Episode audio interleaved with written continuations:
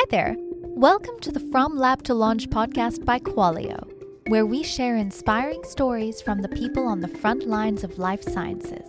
Tune in and leave inspired to bring your life saving products to the world. Hello, and welcome to From Lab to Launch by Qualio. Glad you're tuning in today. I'm Kelly, your host, and I'm really excited about today's guest. Before we jump in, just a reminder to please rate the show and share it with any of your science nerd friends. We know you have some. Also, check out the show notes if you have a story or a product you'd like to share with us. Today, we're excited to have Dr. Mo Jain, CEO of Sapient. Dr. Jain, or Mo as he prefers to be called, is a physician scientist with nearly 20 years of experience in physiology, biomedicine, engineering, computational biology, and mass spectrometry based metabolomics. He started and directed the Jain Laboratory at University of California, San Diego for a number of years, and that's actually where Sapient got started as well. You can read the full bio about Mo in the show notes. Sapient is one of the largest capacity biomarker discovery labs in the world and well on its way to transform biomedicine forever. Sapient has multidisciplinary team, sponsors, and researchers accelerating drug discovery, and transforming therapies with biomarker guided insights. For all of our science and bio nerds listening in, I'm sure you'll be fascinated by the insights from Mo today. Thank you so much for joining us today, Mo. Welcome to the show. Thank you so much, Kelly. My pleasure to be here, and thank you for having us. To get started here, you have such an accomplished background, as our listeners can see in the show notes. But tell us briefly what interested you to pursue a career in pharmacology and bioactive metabolites in human disease? Yeah, no, absolutely. Um, I, I, think my, my, background is a reflection of, of more severe ADD than anything else. in that I'm searching for what do I want to do when I grow up, and I've uh, had the distinct pleasure of being able to work in, in, in several different areas, both as a as a practicing physician, uh, as a professor and a researcher, and now in industry uh, with Sapient. This career really got started uh, with a fundamental question of, of, of, wanting to understand why some people stay healthy over the course of their life and, and why other people develop diseases and, and being best to help those people. And, and this is why I became a practicing cardiologist uh, in my early life. And as that process evolved, it, it became really clear to me that even for all that we know about human disease, we really understand a very small portion of, of, of a very complex system, which is the human body. And we're really bad at predicting who's going to develop what disease over time. And we're even worse at predicting who's going to actually respond to a given drug. Uh, and the numbers are actually astounding as you go through the actual data, whether it be for clinical trials or real world evidence. And essentially, the best drugs work in about 50% of people, which is, again, a number that's just absolutely appalling to me. Uh, the fact that we're not able to diagnose disease decades in advance, uh, when we know these processes take years or decades to actually come to fruition, is also just really uh, not acceptable uh, as a civilization, as a way of practicing. And, and, and so it was that desire to want to be able to evolve how we diagnose disease, how we develop drugs, how we distribute and whom in whom we use particular drugs, uh, that gave rise to uh, initially my research program and, and then ultimately Sapient. Yeah, as someone who operates an industry, you know, from a quality perspective, of course, we're always looking at those kind of percentages. And and I think the greater public really doesn't understand how much your individual biology plays into all of these things, right? And whether, I mean, we all, doctors prescribe us a drug, we expect it to just work. We don't understand why it doesn't. We get frustrated. We blame the company, you know, whatever. Like it's it's crazy to me that people well maybe i don't know maybe we just don't do a good enough job in high school biology. Yeah part of it is an education issue um, but but part of it is also just how we go about deploying drugs. So yeah so the way we think about this is that everyone who has a disease is, is diagnosed as a universal grouping of individuals that, as you said, will all receive the same therapeutic for the most part. And right. we know there's huge variations within any disease population, both in how the individual developed that disease and whether or not they're going to respond to a specific therapy. Part of that has to do with the fact that, you know, Kelly, you're a little bit different as a human being than I am. Part of it has to do that even if we have the same disease, our diseases are quite different from one another. And right. so being able to understand how we deeply phenotype disease, particularly at its earliest stages, and then deploy drugs in a way that are targeted to help us uh, sort of target our specific therapies is really the crux of this problem. And th- this is the goal of personalization of medicine in general. And it's always been a sort of a, a wonderful idea and a wonderful concept. And in certain therapeutic areas, particularly in the oncology space, uh, this has really been transformative over the last decade. But medicine as a whole has not very much evolved in, in thousands of years, arguably. We, we still diagnose disease based upon a certain pathology, and it's a it's a one disease, one drug type of relationship, and uh, that that's proven to not be correct. Definitely. Well, and, and it's it's fascinating to me too, right? I, my my spouse has a particular fascination with all things microbiome and how that plays into all of this too. But you know, I think as humans, we want to we want to have that. Here's the single answer, and and the whole idea of correlation isn't causation, right? There's actually a whole lot of factors at play. How how do you keep from, you know, the gene becoming just the magic bullet answer as well? Yeah, it's a, it's a good question. I, I mean, it depends upon what the underlying objectives are. And I'll explain what I mean by that, Kelly. So uh, sometimes simple correlation can provide a lot of diagnostic information. And, and let me use an example of, of the good cholesterol, HDL.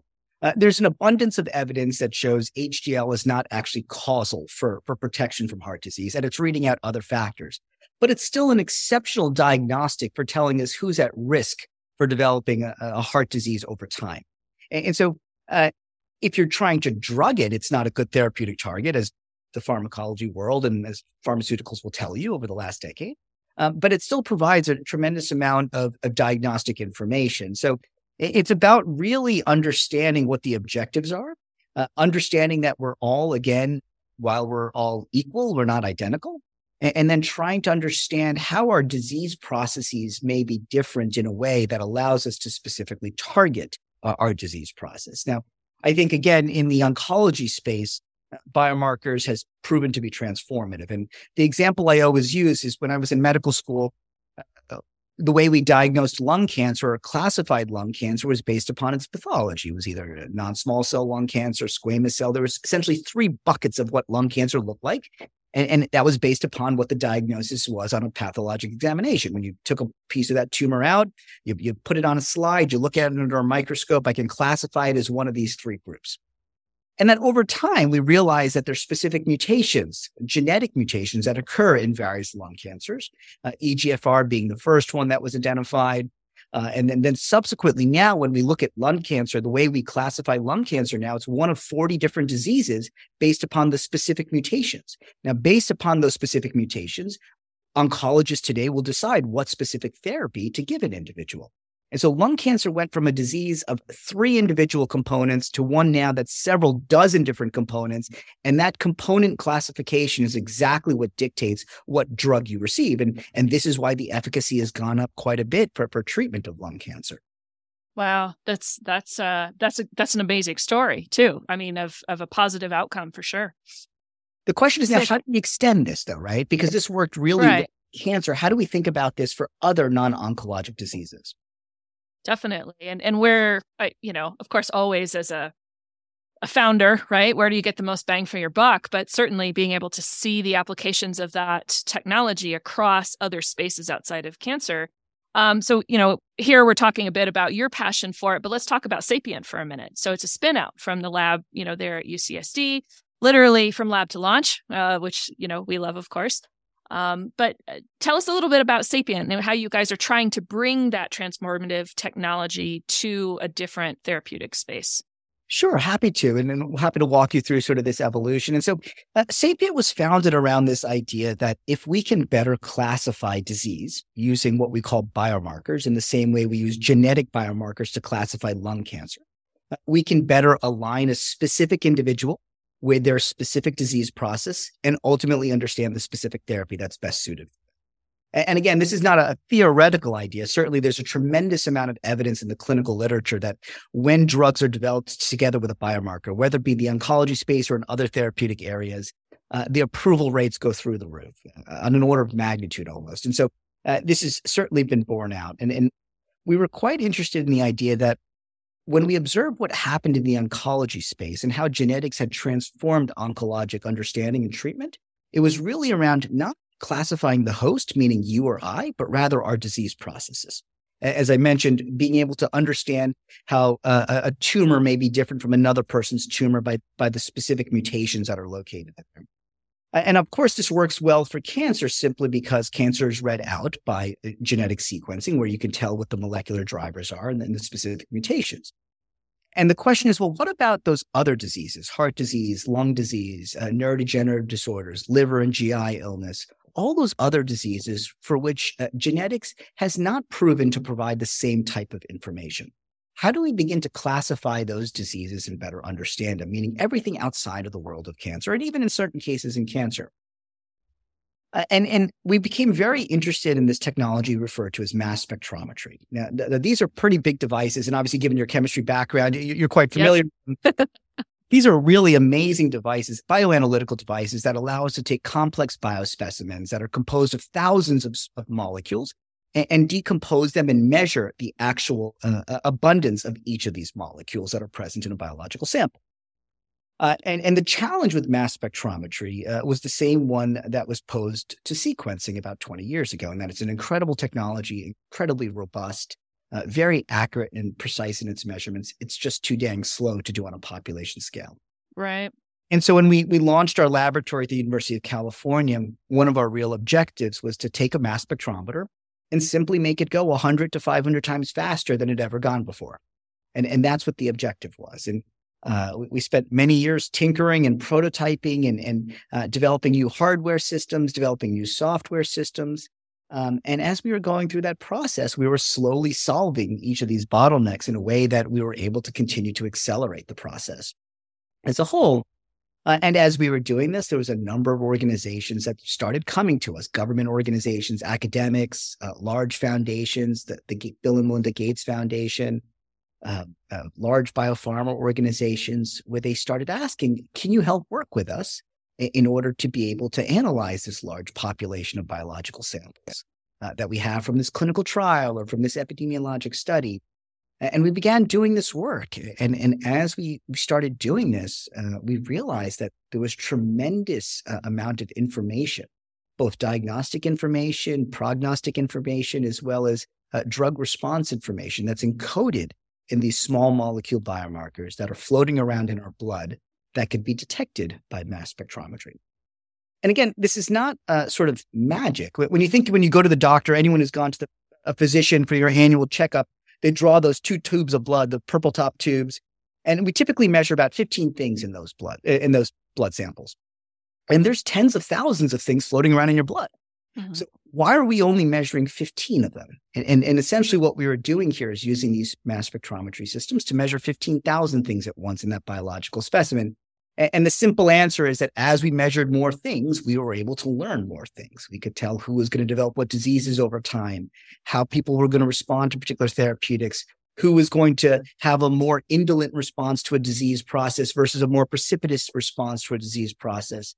Um, and as we began to do more and more of this work, it, was clear that, that there was a larger sort of opportunity here to bring high throughput mass spectrometry to drug development in a way that would would provide services and aid in, in drug development and discovery uh, across the world uh, for for many different organizations, whether they be again academic, foundations, governments, uh, biopharma partners, etc.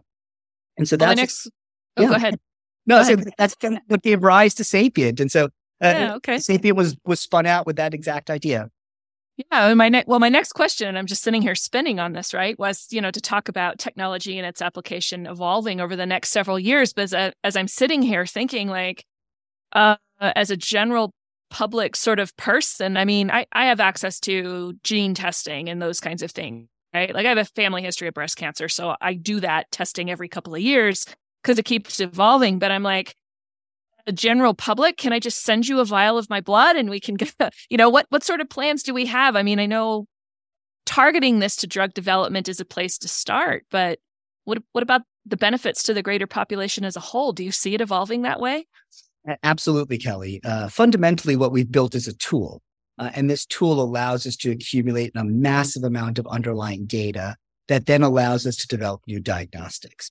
And so there's many phases to Sapient. The first is, as you suggested, just being able to service those that are developing drugs. And, and much of our attention in our early years here has been on supporting biopharma organizations with a discovery as a service type of model here, uh, whereby we provide services to them to, to analyze their biological specimens, whether they come from preclinical studies or clinical studies, uh, help them make discoveries and return that information to them in a way that allows them to accelerate their drug development. At the same time, through our internal R&D efforts, as you can imagine, we're amassing a tremendous amount of, of, of data. And we have one of the largest human biological data assets in the world at this point, where we've analyzed hundreds of thousands of samples using these mass spectrometry systems now at Sapient. Uh, and that's provide, allowed us to, to develop new diagnostic tests. And, and, it's our hope over the next year or two here that we'll begin uh, sort of uh, commercializing some of these tests and making them available to the public. That would be exciting. to uh, to pivot a little bit, um, Sapient's team spans so many disciplines. You've got chemists, engineers, epidemiologists, physicians, to name a few. Um, but as the CEO, how are you intentionally shaping the culture and efficiency of such a high performing team? Yeah, it, it's a it's an interesting question, and um, there's many models by which you can build an organization and, and build teams. And uh, my uh, essential model has always been you go out and find the absolute smartest, most talented people that are really excited to solve really, really hard problems together as a team. And you put them in a room together, you give them really hard problems, and you give them a lot of food and you just get out of their way. that's really been, uh, you know, the, the model that's always worked for me, whether it be on the academic side or, or, or in building Sapient. And so I have to say, we've been incredibly fortunate to find just some world, world class talents uh, across each of these areas. Um, and I essentially view my role as, as, as being the glue or the grease. And essentially, uh, when I need to bring people together, it's, it's my job to be able to bring those folks together and, and bridge syntax divides and, and communication. And, and, and sometimes I, have to sort of grease wheels to, to make things turn a little bit faster. But honestly, the, the most part is it's, it's a train that I'm just holding on to. And uh, it's my God just to help direct a, a, occasionally and, and, make some minor tweaks. But we're very fortunate to have just world class people that that do all the hard lifting. That's incredible. I love that story, especially about the food. Uh, as a manager yeah, of people, I find that to be the critical. universal uh, motivator. food and caffeine are, critical. Uh, uh, yes, definitely caffeine as well. Absolutely um, to talk a little bit about funding, you know, you mentioned um, you've raised funding from several sources, including the Bill and Melinda Gates Foundation. Um, what advice do you have for other founders uh, with funding uh, on the mind? Yeah, it's a really interesting question, Kelly. And, and we took a perhaps non traditional approach to funding in that uh, myself and, and, my two co founders initially, uh, when we had launched Sapient, uh, because we were a discovery and a service organization, we des- didn't necessarily need funding up front. Uh, we, we had clients who were coming to us, like you said, the Bill and Melinda Gates Foundation, which is public information. We had many other biopharma organizations that were working with us. Uh, and so we had revenue uh, almost from day one. And for that reason, we, des- we weren't in a position that we required funding. Now, at the same time, we uh, realized quite quickly that the demand out there for our services were, were far greater than we were going to be able to provide given our, our small closet model and um, we we ultimately ended up uh, finding a, a, funding partner that really worked for us. And uh, the approach we took is that um, we were going to find a partner more than anything else. And in in, in funding, to me, uh, the the dollars that come in are, are only one component of it. It's uh, essentially you're marrying your early investors, and, and you have to be okay with that, good, bad, or ugly. Um, and and we spent a lot of time making sure that we found individuals uh, that were aligned with our larger vision, that complemented many of the weaknesses and, and areas that we did not have strengths in, and that we're excited to go along that adventure from beginning. And I realize that the, the title of this is, is Lab to Launch, and uh, it's very different having technology and having a successful organization or company. Those are two very different worlds. They are. they are. they really, it's almost night and day. And um, those Venn diagrams don't cross very much. And, and optimizing technology, optimizing discovery, and optimizing companies and, and processes are two very different areas of optimization. And uh, we are very fortunate that we were able to find an investor team that was excited about going through that process with us uh, and walking us along from from our lab as to how we actually build a successful company. Nice, nice. Yeah, I've um, spent the last, I don't know, almost 10 years working with startups in the space. And I've seen this go well. I've seen it not. Um, so it's, it is, it's, it, and I, I love your, um, I love your humility in that because a lot of times what I see is, you know, the tech side person is the CEO and they just want to hold on to this and they want to control all the things. But at some point you scale to a place where you have to let go. You have to have a good team and you have to trust them to do their jobs and get out of their way. And so I I love I love hearing how well that's going for you guys because I've seen it go well. I could not agree more. I mean, uh, in the end, I'm just one cog in a very large wheel, and um, the other cogs have to be able to function. Otherwise, the wheel doesn't turn. And and, and the investor yeah. team are part of that. Uh, your board is part of that. Your your heads of department are part of that, and, and everyone who works in our organization is a critical cog. Definitely, definitely. Uh, well, on a bit of a more personal note, if you mm. could go back to the start of your career, what would you tell yourself based on what you know now? Oh my goodness, that's a that's a book. I'm not sure um, I, I think uh, one of the key lessons I've learned in life is that um, you don't have to sort of know what you want to do next. Uh, and in life, in my career, at least personally, has been really quite an evolution. And and when I was practicing medicine, I was convinced that's the only thing I ever wanted to do. And when I was a professor and, and running a research lab and teaching, I was convinced that's the only thing I ever wanted to do, and I really enjoyed it. And and now here uh, on the uh, commercialization side, uh, running Sapient, I, am convinced this is the only thing I ever want to do. And I, I think I've, I've learned enough that I really have no idea what's going to happen next, and and that's okay. That's part of the evolution of learning. And uh, you know, I think folks who are who are bright, who are talented, who are hardworking, there's lots of opportunities. Uh, and there's lots of things you can do and, and, and not to be scared at the idea of, of transitioning. Um, nice. I like that. And that's the one thing I would say that I've, I've learned over and over again that it's going to be okay. And, and, it's okay to try new things and it's okay to do new things. And uh, you should never let fear be the driving uh, emotion behind any idea or any ounce of effort. I like that. Very true. So uh, I heard this fun question. Um, there was another guest earlier, and so this is a standard one I'm using all the time now. I love it. Uh, but if I walked into Barnes and Noble, where would I find you? What section would you be in? Oh boy, I mean, bookstores are my weakness, and so uh, same, same. I, I just love the smell of the bookstore when you walk in. I have to, isn't that magical? Uh, right, and I, I, don't know why. I don't know if it's the paper or the oil or the ink or what it is, but something about it is magical to me.